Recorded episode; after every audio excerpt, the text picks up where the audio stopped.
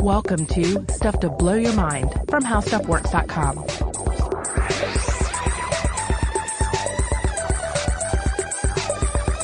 Hey, welcome to Stuff to Blow Your Mind. My name is Robert Lamb. And I'm Joe McCormick. We are entering into Chinese New Year here. We're about to enter the year of the dog. Leaving behind the year of the rooster. Yeah, so, you know, we occasionally touch on Chinese and Eastern topics throughout the year, but this is always a good time to really focus on a couple of really good ones. And Right. That's what we have today. Yeah, so the Lunar New Year is coming up on Friday, February 16th. Mm-hmm. And this week we're doing a couple of episodes related to Chinese culture and some technological and scientific tie-ins.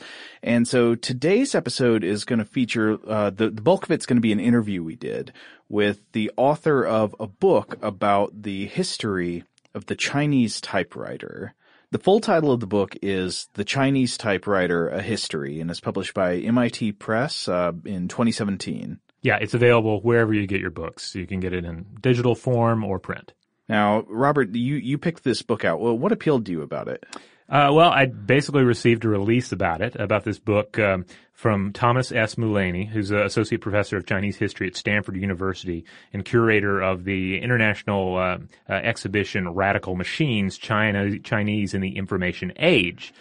And I really hadn't thought about this before, but I instantly thought, yeah, well, you know, the Chinese language, Mandarin, Chinese characters, how does that fit into the information age? How has that fit into the information age? And so I said, well, let's get back to that. Let's read this book and see what it has to offer. And it was a really mind-blowing read. Yeah, really interesting in thinking about the ways that technology formed the substrates on which our languages evolve, and like this tension that's constantly existing with information technology. Does the technology change the way you use information, or will the way you use information shape the necessary features of technology?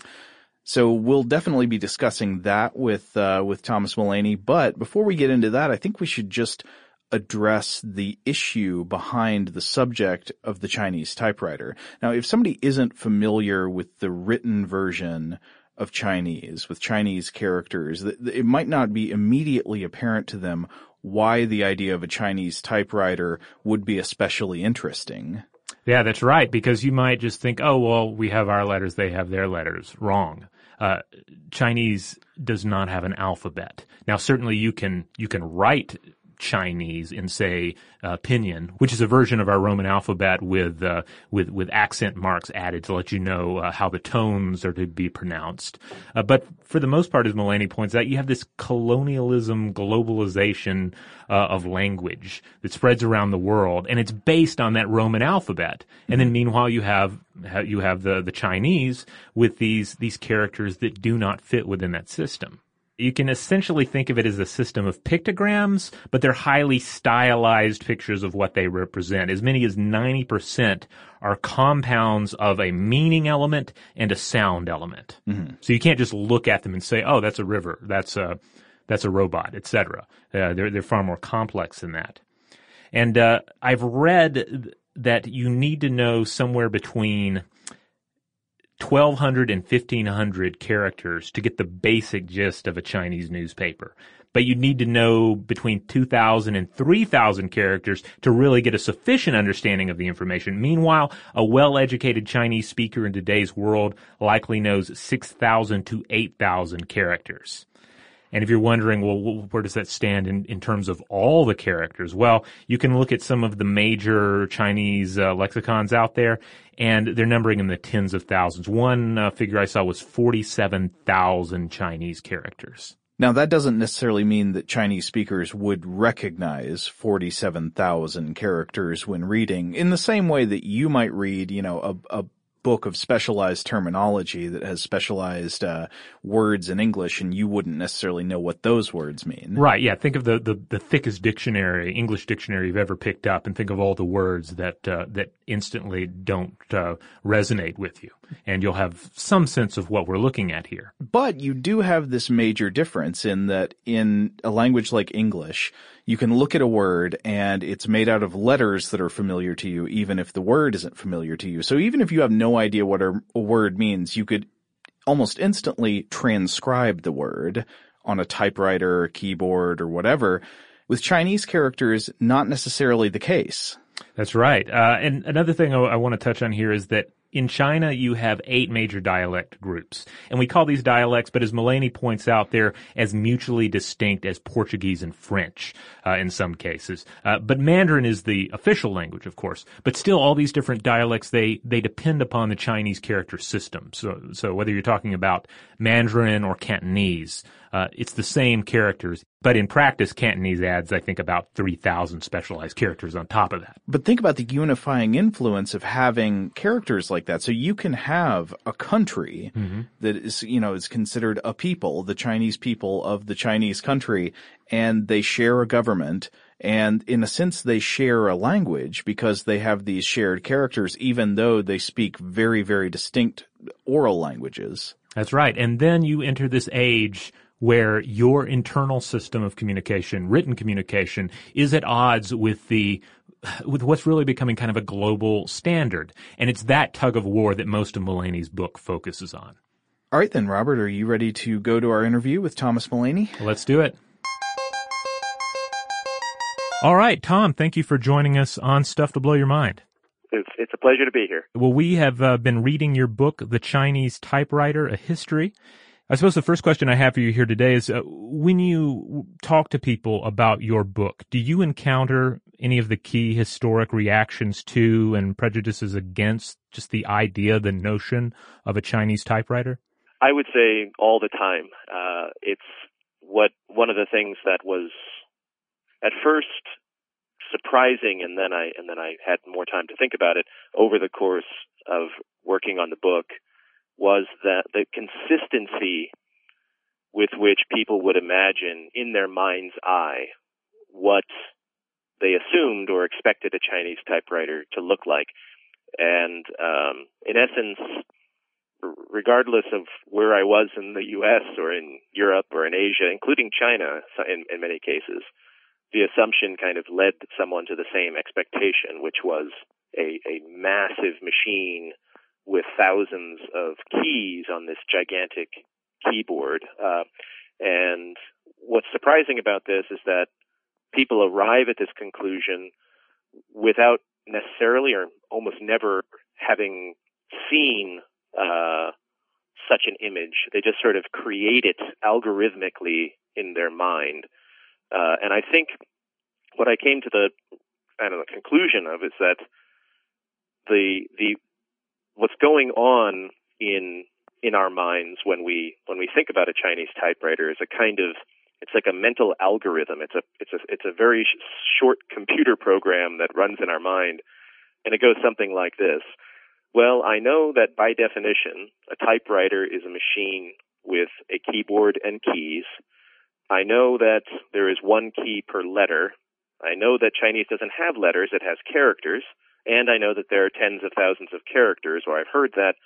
Ergo, I've reached the conclusion about what in my mind's eye a Chinese typewriter looks like. And in the book, what I tried to do is say, now there is a total equation set up between keyboards, keys, and typewriters. There's no such thing as a typewriter without keys in the market and also in our imagination. But if we go back early enough in the history of the typewriter, including the Western typewriter, we very quickly get into this, sort of amazing and very diverse kind of Jurassic ecology of typewriters, many different types of typewriters, including typewriters that had no keys or keyboards themselves. And that, in essence, the Chinese typewriter, which is a typewriter that has no keyboard and no keys, is a descendant of a sort of early species of typewriter that in the West died out, the typewriter with no keyboard, but in China,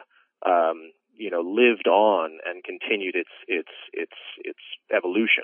And so now when the two meet again in the year 1970, 80, 90, 2000, 2010, when someone from the descendants of the keyboard typewriter looks over and sees the descendant of the non-keyboard typewriter, they don't know what to make of it. They don't know what they're looking at.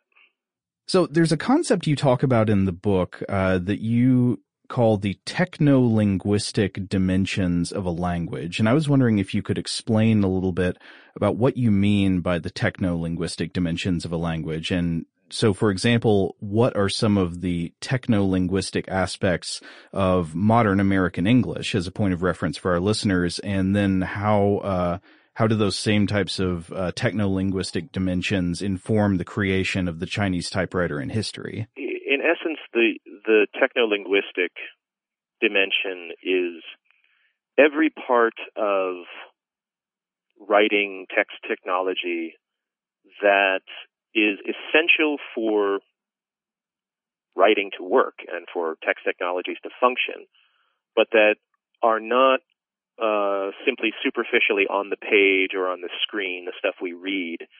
And so to give an example, I remember earlier when I was in the early stages of working on this project, I am a big believer in kind of practice-based theory. So take classes and things and really try to understand the processes and machines you're thinking about, because insight will emerge in that. And so I enrolled in this intensive letterpress practicum, so movable type typesetting, and for English, because I wanted to step into, you know, this space that there are obviously many, many practitioners of even today, but certainly over history, and just see what it looks like.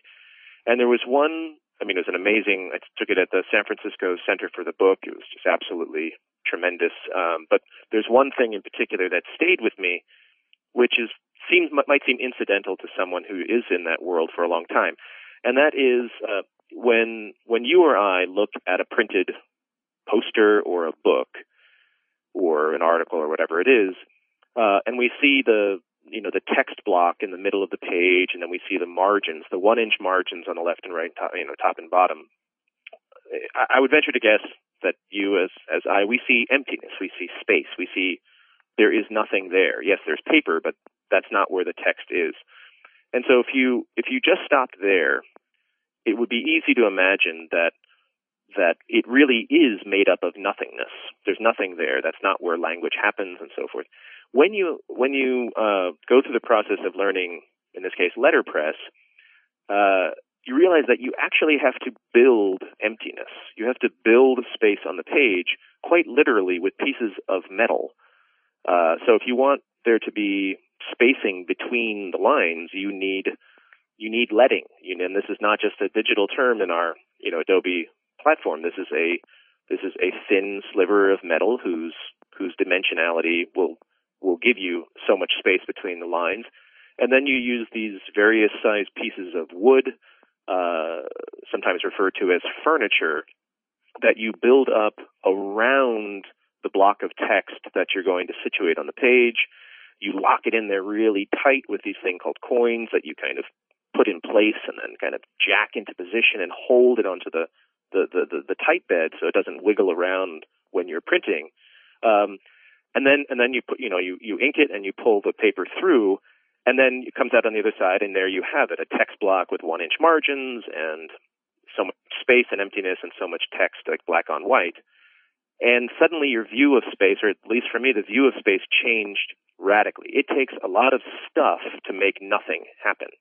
It takes a lot of, and these pieces of wooden furniture, they don't have writing on them. I can't read a piece of these wooden blocks.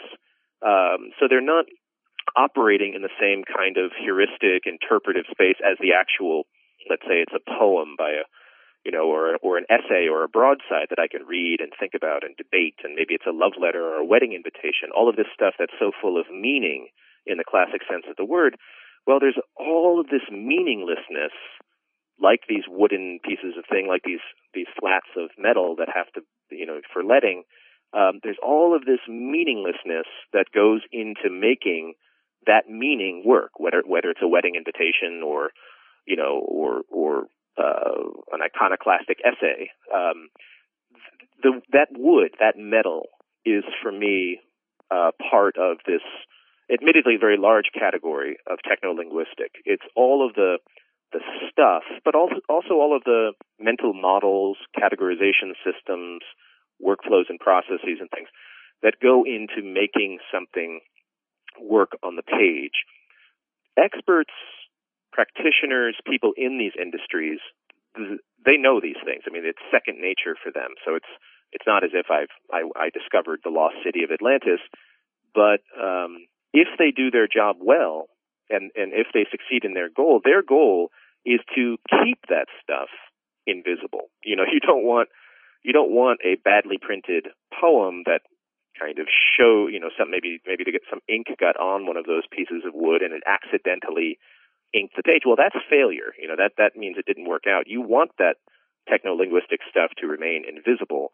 But for myself, as an historian of language change, of text technologies, especially of a family of text technologies on the Chinese side that, as I argue in the book, have been placed in this very asymmetric, unequal position in the global history of information technology.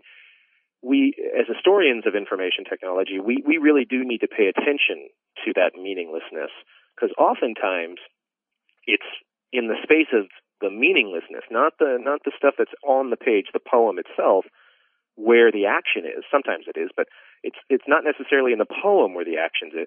It might actually be in the stuff around the poem that makes that poem printable, transmittable, savable in the first place.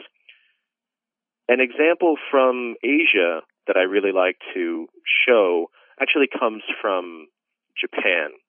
There's this wonderful YouTube video that shows a turn-of-the-century Japanese automaton, a calligraphy automaton. It is constructed to look like a Chinese woman with a brush in hand, and when the gears move, the automaton composes a really beautifully wrought Chinese character, a kanji character.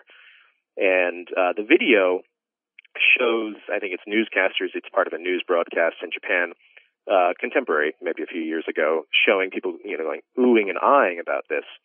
And everyone is paying attention to what's happening on the page, the character and what it looks like as it comes out. But then in the back, in the sort of the end of the video, and also behind the automaton, for me, is where the actual action is.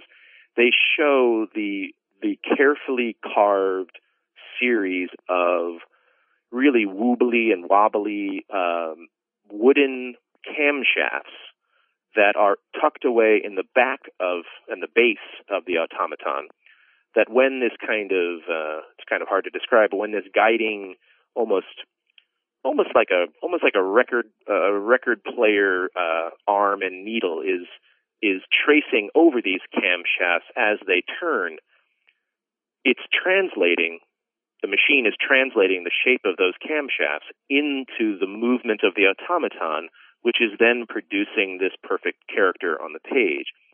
For me, those wooden camshafts, the construction of them, the figuring out what shape each one needs to be and what sequence and how do we build this device that translates it into a character, that to me is actually the location of language.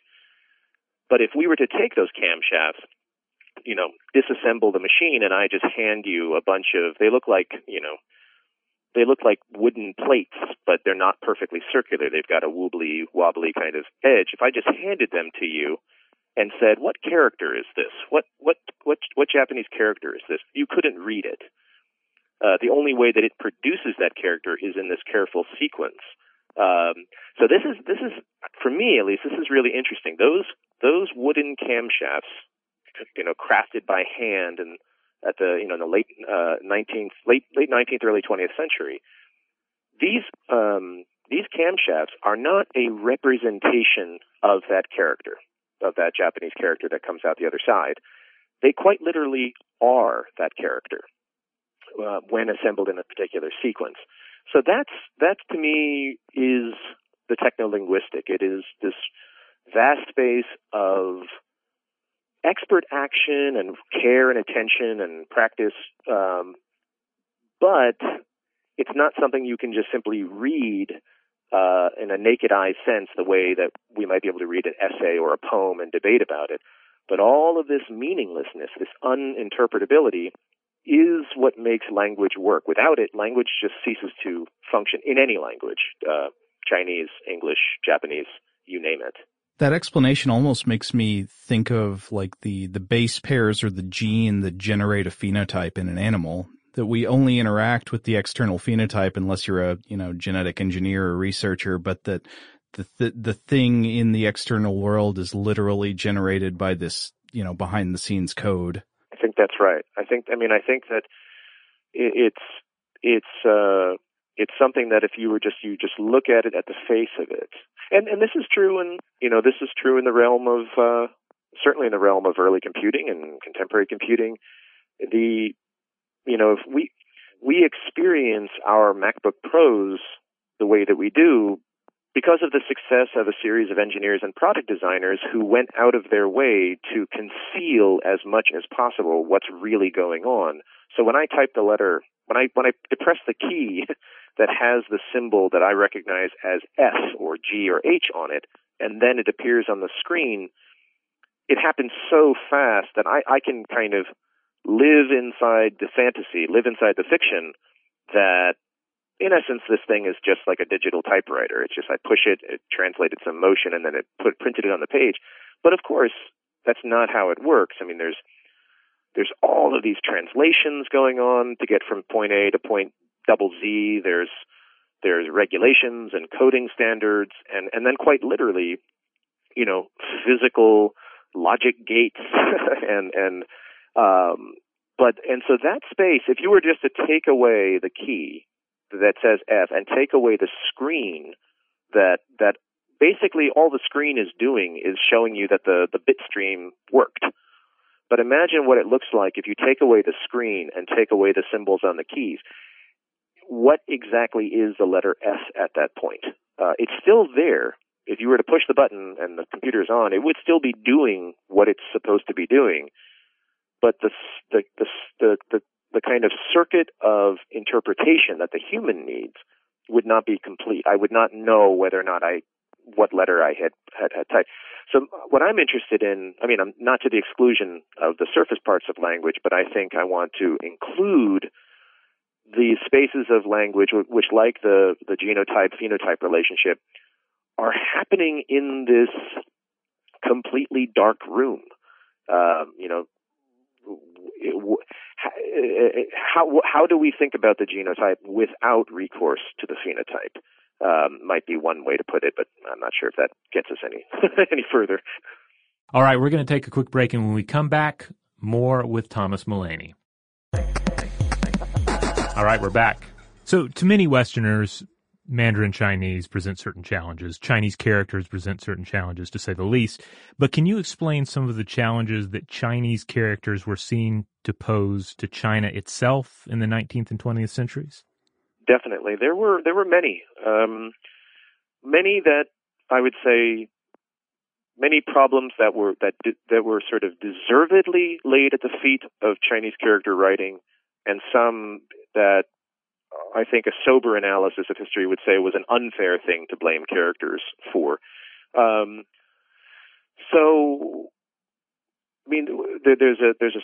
a series. One of them would certainly be that in the late 19th century into the early 20th century, China is undergoing, like many polities on Earth around this time, is undergoing a transition, and it's an uneasy one, a transition between one form of organizing political power and statecraft, so it's kind of wrapped up in the nutshell of the word empire, to a republic. And so, you know, this takes a revolution to happen. It arguably takes a civil war to complete this transition. But one part of this transition was a radical reconceptualization of where legitimacy for state rulers derives.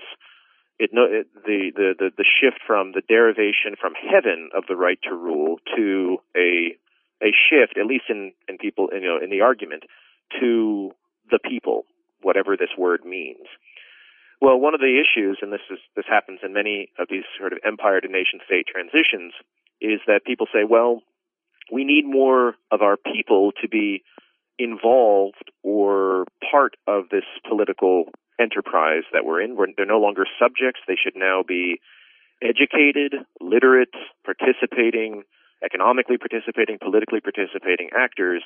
And one of the major barriers, and this is the argument that's being made at the turn of the century, is that Chinese character-based writing places people in China at such a comparative disadvantage to those in alphabetic contexts.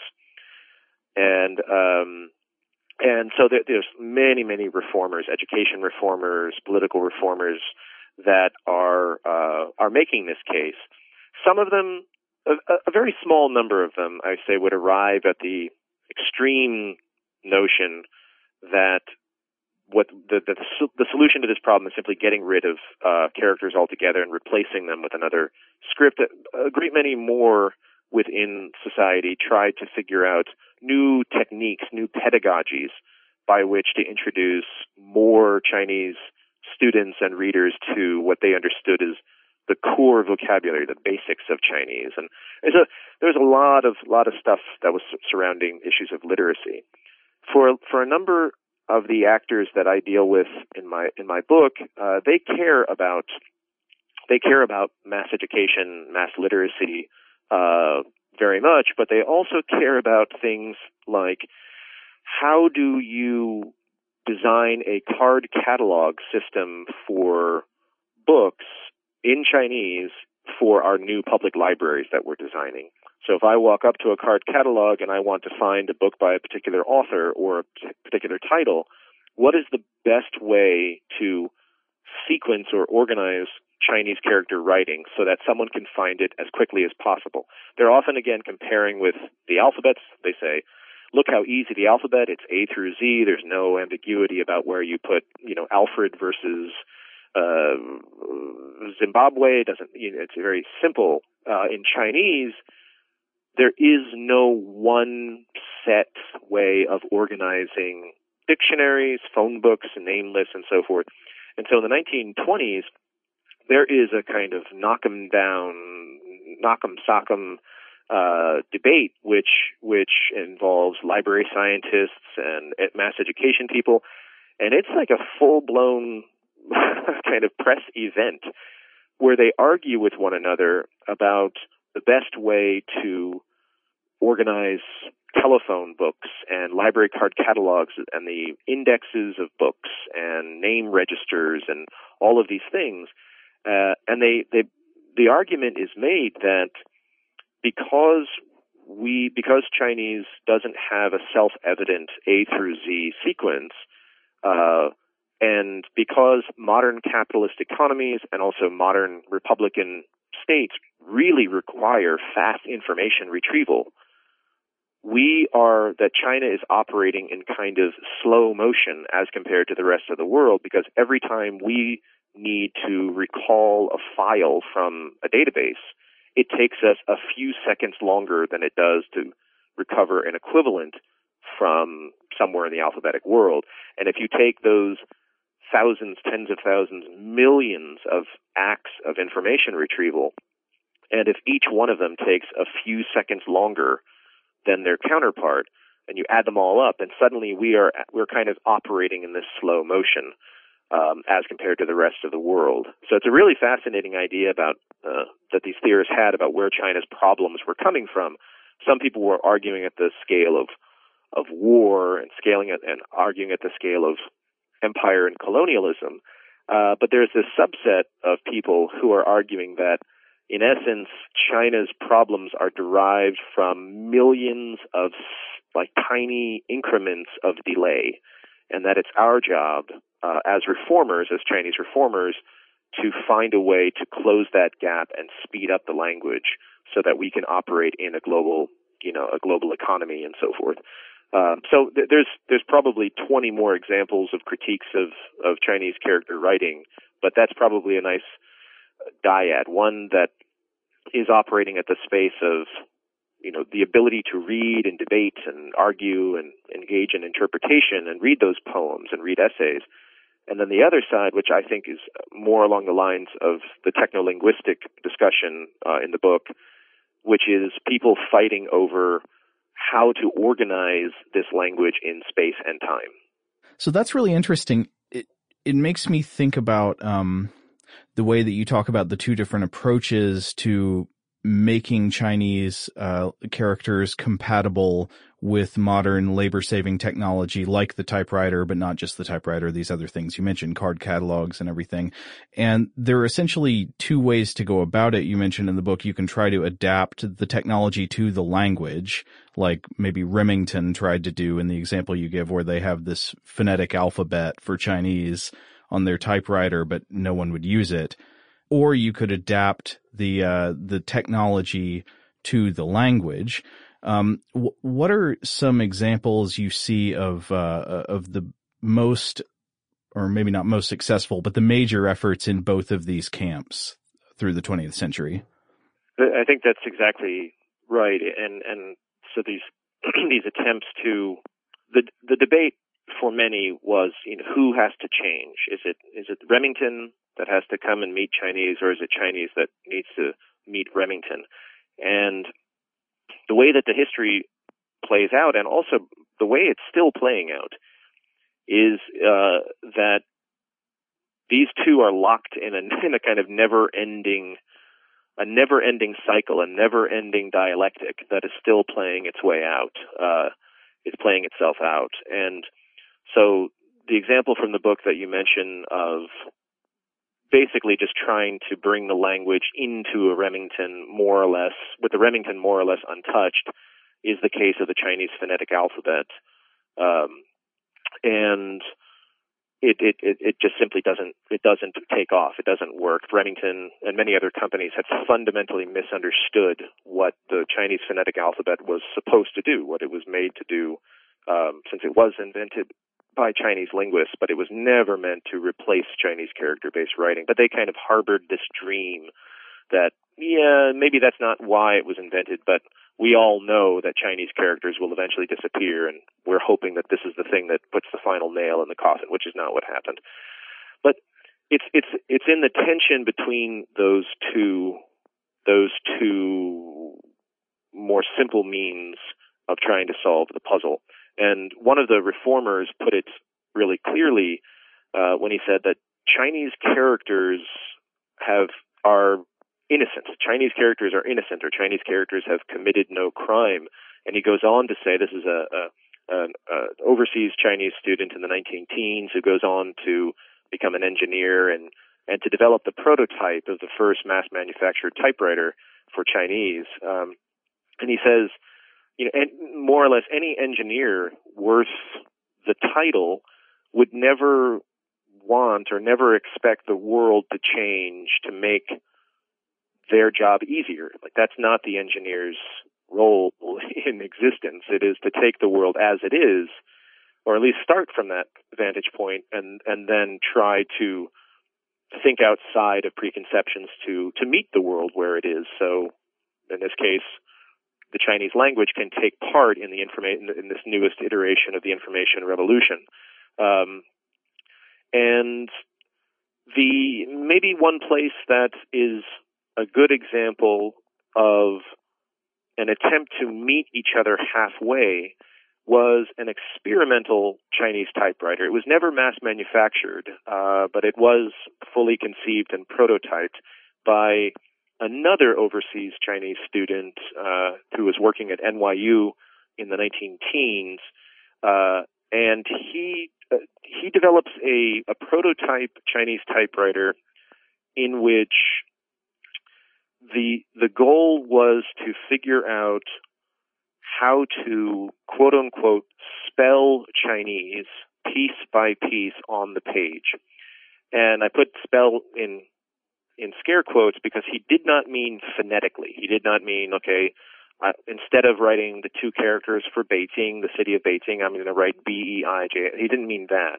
What he meant was, can we subdivide all Chinese characters into existence and discover the underlying repeating modular shapes, these little pieces of characters that continually show up in every character that exists. And if we can reduce Chinese to a set of these modular shapes and then put those shapes onto keys or onto type bars, or in this case, he makes it into a cylinder that's inside the machine, then one could fit tens of thousands of characters onto a machine simply by shattering them into pieces. And then the user would have to sit down at the machine and compose the desired character module by module. And so it's an incredible idea, and it's related to the Western alphabetic notion of spelling a word. You know, the word cat is not on our typewriter. We have C and A and T, and therefore we do have cat on our typewriter. It's the same kind of concept, but abandoning or leaving behind the phonetic part of that and just saying, okay, we're not caring about the sound of it. We care about the ability to build up something on the page. So this, if you look at this, this is neither 100% trying to take the typewriter and make it serve or subordinate it to Chinese writing. It's still trying to build a machine that looks like a Western typewriter, but at the same time, it's also not simply 100% taking Chinese writing and subordinating it to a Remington. It's trying to meet the problem somehow halfway, and in essence saying, okay, both parties are going to have to give something up. I don't know if that's the right word, or are going to have to be willing to really reimagine what you consider to be canonical first principles. So in Chinese, we have to give up the idea that the character is the base of our language, that the character is the fundamental unit of our language. It isn't. We're going to, in this machine, it's going to be the pieces of characters that are the fundamental units. And if people are willing to accept that, i.e. learn how to use this machine in this way, then you can have all the characters you want. If you're unwilling to think that way, that's another issue. And then vis-a-vis the, I mean, this is sort of a diplomatic negotiation metaphor, but vis-a-vis the Remington, delegation, saying to them, listen, you're going to have to give up on the idea of sound and phonetics and the sounding out of words. That's not how this machine works. These symbols are not going to be letters of any alphabet. Technically speaking, it's not an alphabet we're talking about. It's a set of modular shapes. But we can still think of the typewriter. But you don't have to give up on your idea of the typewriter as you know it. More or less, it's kind of the typewriter you know. And this machine in its day and age doesn't win the day. It doesn't gain mass manufacturing support, but arguably this idea of how to treat characters, how to quote unquote fit them into digital spaces, is very much alive and well even today. In fact, it's kind of made a comeback as one of the dominant ways of thinking of writing. When typeface designers, when practitioners or companies that are building a font, a digital font for Chinese, they often, the team that builds a Chinese font often thinks in these terms. They don't think, okay, I'm going to draw every Chinese character from scratch, which would take years and years. And I'm going to scan them and I'm going to create my Bezier curves and I'm going to do all this sort of stuff. They say, what are the pieces and modules that make up characters?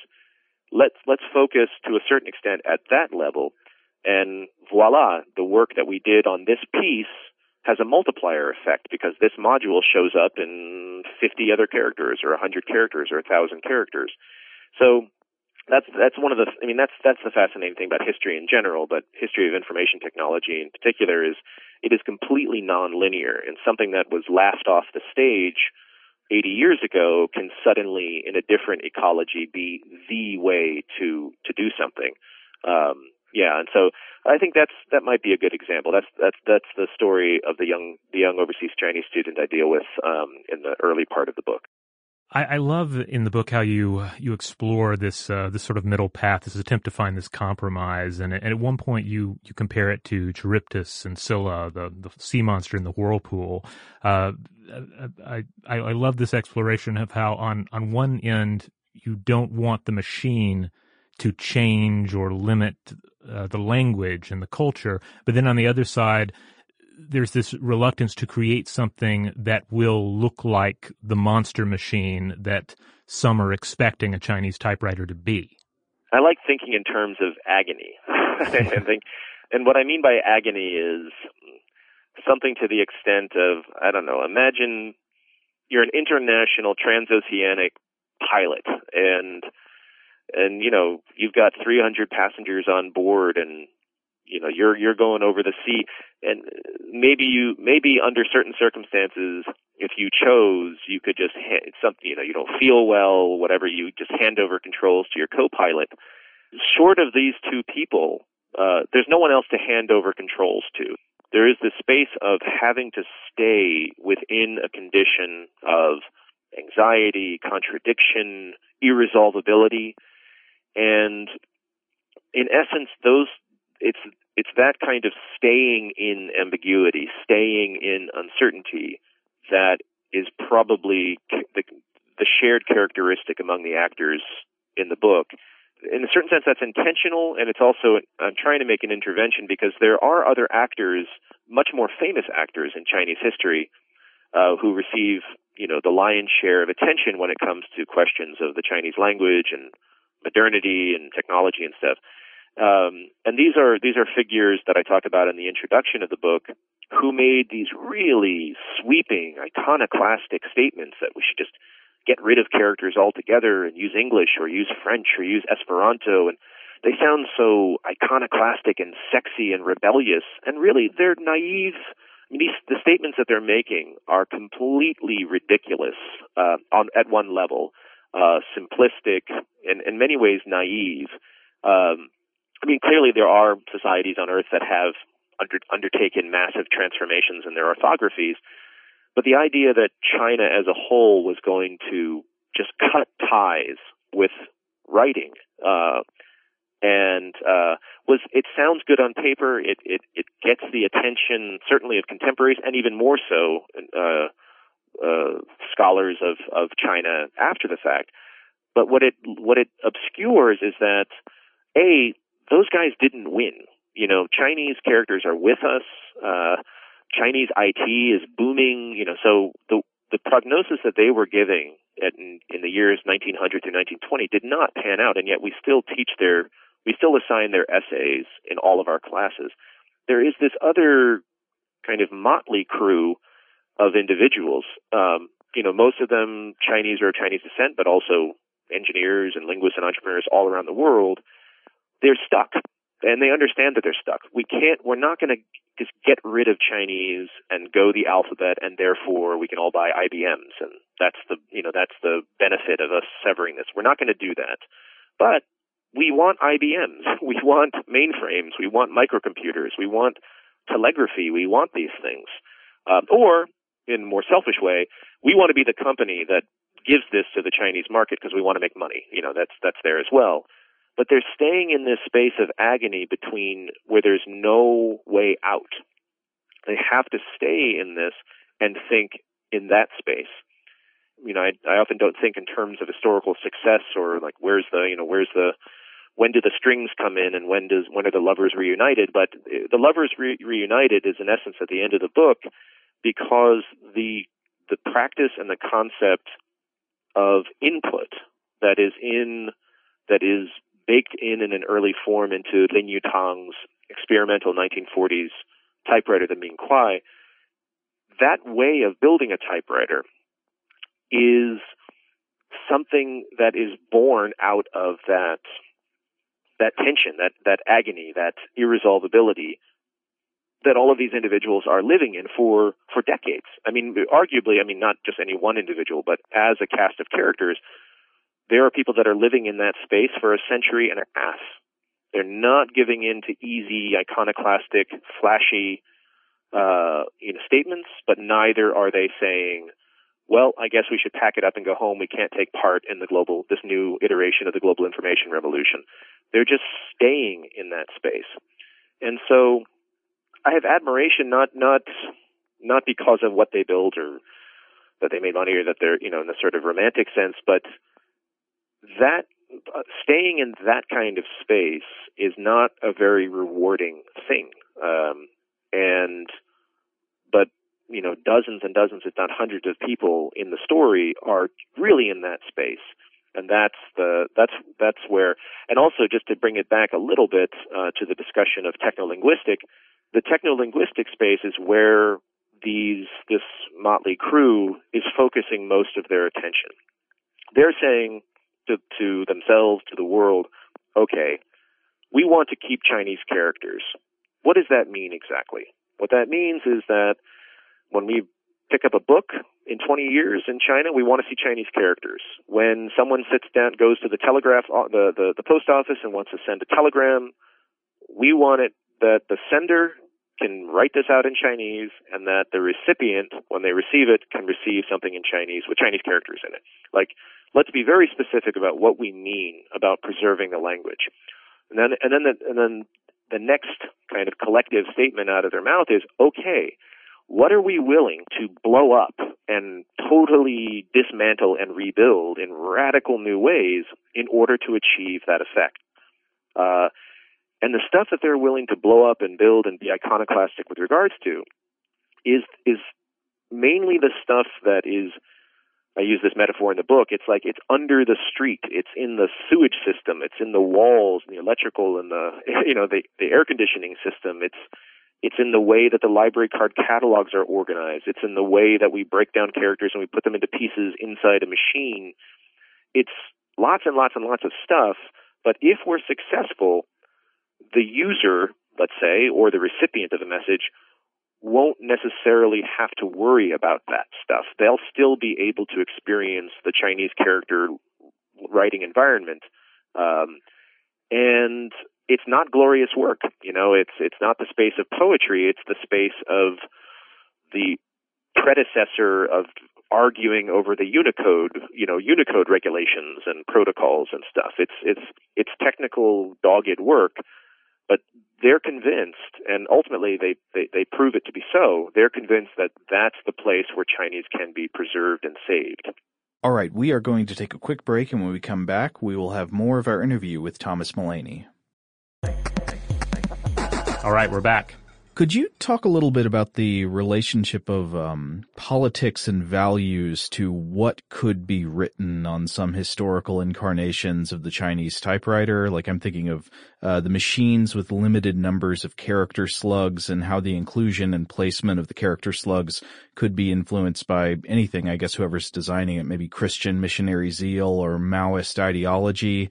And then as a second part, do you think that's unique to the history of the Chinese typewriter, or are there ways that politics and values influence what can be done on other composition and printing devices, even alphabetic ones? The Chinese typewriter that ends up being mass manufactured and becomes the quintessential model for Chinese typewriters is the common usage Chinese typewriter. And for this machine, in essence, the compromise at play is, okay, how do we fit all tens of thousands of characters on this machine? The answer is we don't. The answer is what we should be doing is a rigorous, almost proto-digital humanities distant reading analysis of as big of a corpus of Chinese text as possible. We should be counting the number of times every single one of our characters appears, and then do a frequency analysis. And based on that frequency analysis of tens of thousands of characters, we should figure out what is the minimum number of characters that we would need for the maximum amount of utility, all with the understanding that in this mode, we can't have it all. We can't have all of our characters on the machine. So the outcome of this is the common usage machine, which by the midpoint of the 20th century, gives the user a tray bed with 2,450 characters on it, so roughly 2,500, which is a small percentage of the tens of thousands of characters that exist, but as they figured out through these statistical analyses, which are all done by hand, that these account for 85 or more percent of everything that you're going to need it for. And then, so now this raises interesting possibilities and questions with regard to politics and politics of language, because once you start saying that not all characters get on the machine, the question naturally emerges, well, who decides, and what's the basis for deciding who's in and who's out? And if something is out, what does that do from the user's perspective in terms of what they write? So A is that the politics are alive and well. One of my favorite examples, there's I guess two from the political realm.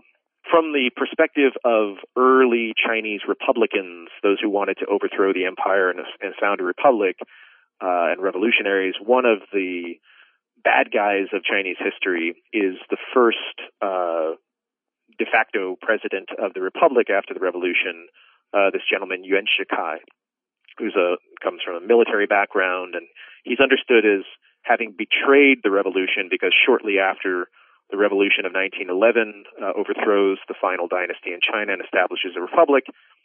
This fella, under the counsel of his kind of entourage, decides to reestablish empire, and he names himself an emperor, and it causes another more or less kind of small-scale civil war. And anyway, he dies a natural death, and then he leaves China in this political vacuum that gives rise to what's called the warlord period, where there's no central authority. He's not a beloved figure by many revolutionaries. So what's interesting is that when you get to tray beds of Chinese typewriters in the early 20s, his name, the characters that make up his name, are not on the tray bed. They're kind of stuck in what's called the secondary usage box of characters, which is a wooden box that contains a few more thousand characters that the typist can use if they need a character that's not on the tray bed. They just use a pair of tweezers, they pluck it out of the wooden box, they put it on the tray bed, and then they go ahead and use it. You know, in a certain sense, this could be accidental. Not all the characters in his name are as common as others, but some are not uncommon. But there are these decisions that the designers of these machines get to make about what to include and what not, and often for political reasons. So the same typewriter engineer who leaves this man's name off or the characters that make up this man's name off the machine puts the characters that make his name onto the common usage tray bed, even though the characters in his name are very uncommon. So to me, that's kind of like the 1980s when computer programmers would leave little messages in the comments field of programs that they were making. It's sort of the designer's prerogative to leave their signature as they will. A more extreme example comes from the 1949 revolution, the Communist Revolution, and this one's a bit more subtle. So the tray bed, the 2,450 characters that the user has in front of him or her, they're organized according to basically, let's call it dictionary organization, a way of organizing characters that would have been familiar to anyone using them. But they were also further subdivided into most common characters, and those were in the very center of the tray bed, and then second most common characters, which were on the left and right flank of this rectangular matrix. And the idea, quite simply, was because you had to go from one character to the next, to the next, to the next, you want to group and cluster and clump together common usage characters as close as possible. So, you know, we really want that centerpiece, that center part of the tray bed, to have as many of the most frequent characters as possible. Well, in the 1920s, 30s, 40s, prior to the Communist Revolution, the character Mao, which by itself means a follicle of hair, like hair on your head, is a very common character, but it's not the most common of characters. So it was on the right flank of the tray bed.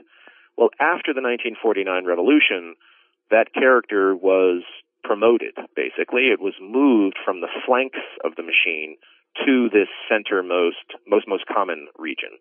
And for obvious reasons, that this is the surname of Mao Zedong, of Chairman Mao, whose name engineers rightly understood was going to be in lots and lots and lots of texts. And so suddenly it becomes easier for a typist, faster for a typist to produce his name.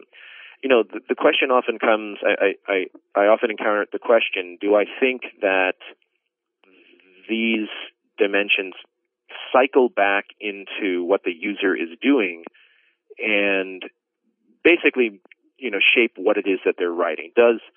Do our technologies shape what we write? And the answer, I think, in a kind of first principles way, is undoubtedly yes. It's undoubted that when you create different levels of difficulty and time to produce one word versus another word, that this kind of in an economics of energy sense cycles back into how we use those technologies. The real challenge is how do we study that methodologically so that we don't simply, you know, find in our research a foregone conclusion. That's a very, very, very hard thing to think of as an historian. Like, how would I actually put that hypothesis to the test? You know, because then you'd have to really build a research program that would allow you to do that. One way that's possible is, and it's actually pretty fun, is in the 1950s and 60s, Chinese typewriters were increasingly used to publish books and articles. So someone would use mimeograph paper, produce a master copy of a text, and then with a mimeograph machine would create a run of maybe anywhere from 10 to 150 in the hundreds. And this was a perfect kind of technology. This was a niche that the typewriter plus mimeograph was perfect for, because if you're going to publish only 100 copies of a book, you don't want a printing press. It's just too much overhead for too little output. But neither do you want to write that stuff by hand.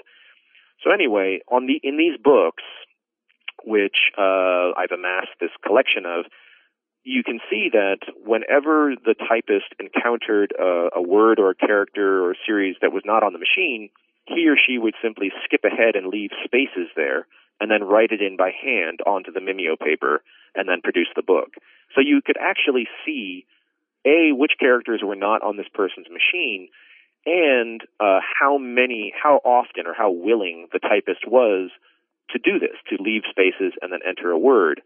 Now the question would be, is that over time, are there fewer of these handwritten insertions? Are there more handwritten insertions? And if there were fewer handwritten insertions over time, this is kind of building a research program on the fly here, if there were fewer insertions over time, it would be reasonable to hypothesize that typists are using the strategy of basically synonym replacement. It's like, well, I don't have that word, which is not in there. Let me just replace it with a synonym or leave it out in favor of a character that is here. Because we know that the typewriter itself never changed size. You only have 2,500 to deal with. It's not as if they grew over time, and that's what would account for the lack of insertions. So you'd have to figure out how to actually submit this to the acid bath of reason. But I do think that on a first principles basis, it's undoubted that this feedback loop exists. It's hard to imagine that it could not exist. This is kind of silly, but I kind of can't help but wonder if the availability of emojis is shaping our language or the way we think, like what you have an emoji for and what you don't have an emoji for. I think that's true. And also animated GIFs. If you think about someone who wants to articulate something, I mean, think about Twitter and the number of times that some political figure says something and it's so befuddling that instead of the person bothering to articulate what is it about this statement by said political figure that is ridiculous or causes cognitive dissonance or it's a contradiction or it's illogical, instead it's a post of a 2-second clip of some famous actor, you know, looking befuddled at the camera. And that's it. And that's like as if that captures it. I think that's what I'm getting at there with economy of expression. I mean, one takes time and it's hard, and you have to, and you're sticking your neck out there to figure out how to put this into words and how do I get my feeling, which is going on in my mind, that this is an illogical statement, and how do I make the argument that it is. That's that's an afternoon, you know. That takes a whole day, a whole week, a whole month to figure out how to put it, and it's so fast, and you got to get it out there because there's going to be another illogical statement any second now. So might as well just take. And now, of course, the fact that these animated GIFs are preloaded into the technology, let me just find a preloaded one that is spacious enough and ambiguous enough that I can encode my feeling in it, and then I'll post that instead. And it takes me, you know, all of 5 seconds. There's that dimension of it. So that's one where it's cycling into expression and also the capacity to express, because it takes good, you know, a good book isn't written, it's rewritten. A good writer is basically a good editor, is what they really are. And so if you never learn how to edit and how to revise and how to, then can you become a good writer? That's probably not, but it's open for question, I guess. The other part is archivability. If someone takes the time, even if they fail, you know, even if their argument doesn't hold, if they take the time to express why they found some statement illogical or shocking or whatever it might be, whatever the case might be, well, it exists in a textual form that can be attributed to a person and a time and a place. How in the world is an historian in the year 2300, or, you know, 2300, if it exists, going to cite, I don't know, the animated GIF A that was used 700,000 times in 20,000 different scenarios as a way of trying to articulate what people in the year, whatever, 2018 thought? It almost, you know, and these are the reverberations of technologies of expression, technologies of writing that we don't have to deal with. But of course, someone will, maybe. All right, Tom, it looks like we're out of time here, but we really appreciate you taking time out of your day to chat with us. Really enjoyed the book. It's a great read for people that are interested in Chinese history, the history of technology, linguistics itself. So thanks for chatting with us. Yeah, thanks very much for having me. I really appreciate it. Thanks a lot. All right, so there you have it. Thanks again to Thomas Mullaney for chatting with us about his book, The Chinese Typewriter. Again, it's out from MIT Press. You can get that in print. You can get it as a digital ebook, however you like to consume your media. And he's not stopping here. The next book in the series is going to be The Chinese Computer. Oh, boy. Yeah, and he teased it a little for us, kind of off mic, but it's going to involve not only some of the agencies that were involved in the first book, but also the U.S. government and sort of the espionage world of the Cold War as well. Yes, we will go deeper and deeper into the realms of composition surrogacy. If you're curious what that means, check back in with The Chinese Computer in the future. In the meantime, be sure to head on over to StuffToBlowYourMind.com. That's where you'll find all the podcast episodes, blog posts, links out to various social media accounts, etc. And on the landing page for this episode, we will be sure to link out to a place where you can buy Mullaney's book as well as Mullaney's profile at Stanford. Thanks, as always, to our excellent audio producers, Alex Williams and Tari Harrison. And if you want to get in touch with us to let us know your feedback on this episode or any other, or if you'd like to, request a topic for the future, something that interests you, you think might interest us and the other listeners as well, you can email us at blowthemind@howstuffworks.com.